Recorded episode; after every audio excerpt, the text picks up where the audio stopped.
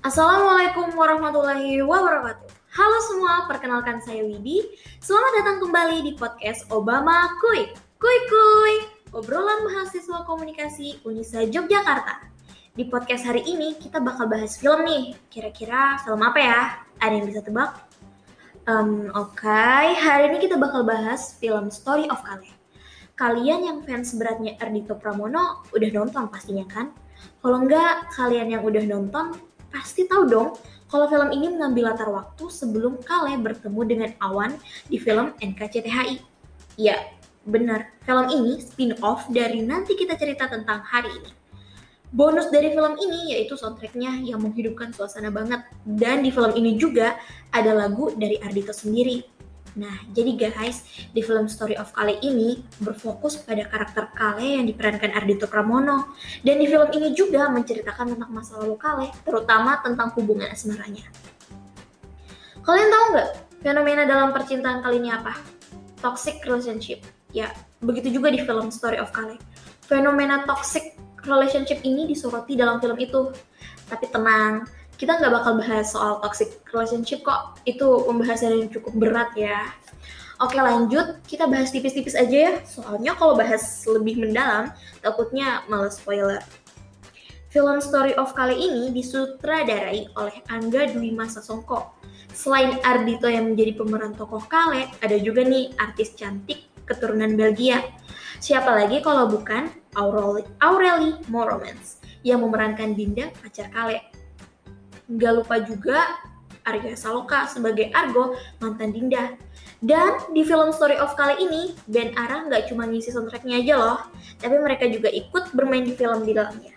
Pokoknya seru deh. Lanjut, Story of Kale mengambil latar waktu sebelum Kale bertemu dengan Awan di film NKCTHI.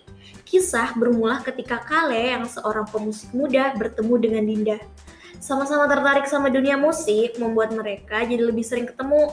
Bisa dibilang ini karena circle ya. Sehingga jatuh cintalah si Kale sama si Dinda.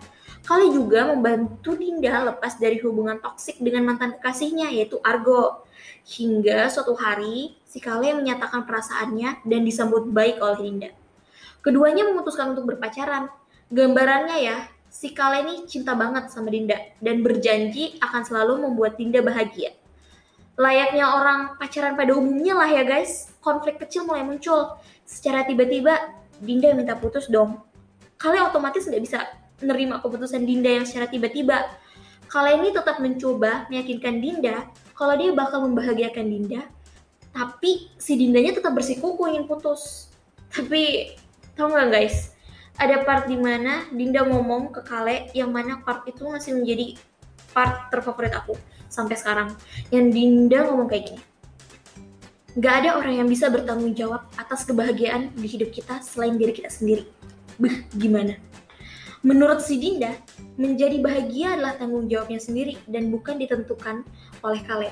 Tapi si Kale nuduh, Dinda ingin putus karena belum bisa move on dari mantan pacarnya si Argo. Beh, mantap gak tuh? Mantan belum move on. Hmm, jadi menurut aku nih guys, point of view-nya tuh komunikasi. Karena dalam konfliknya tuh mereka nggak mau komunikasikan.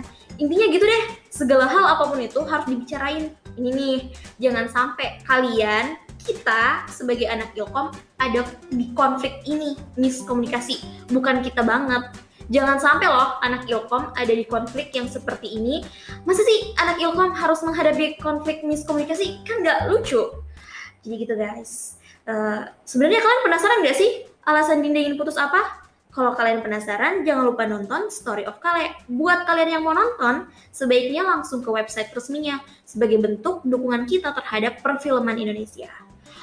Oke, okay, sampai sini dulu aja. Sampai bertemu minggu depan. Jangan lupa tetap dengerin podcast dari Obama Kuy tiap minggunya dengan pembahasan yang berbeda tentunya.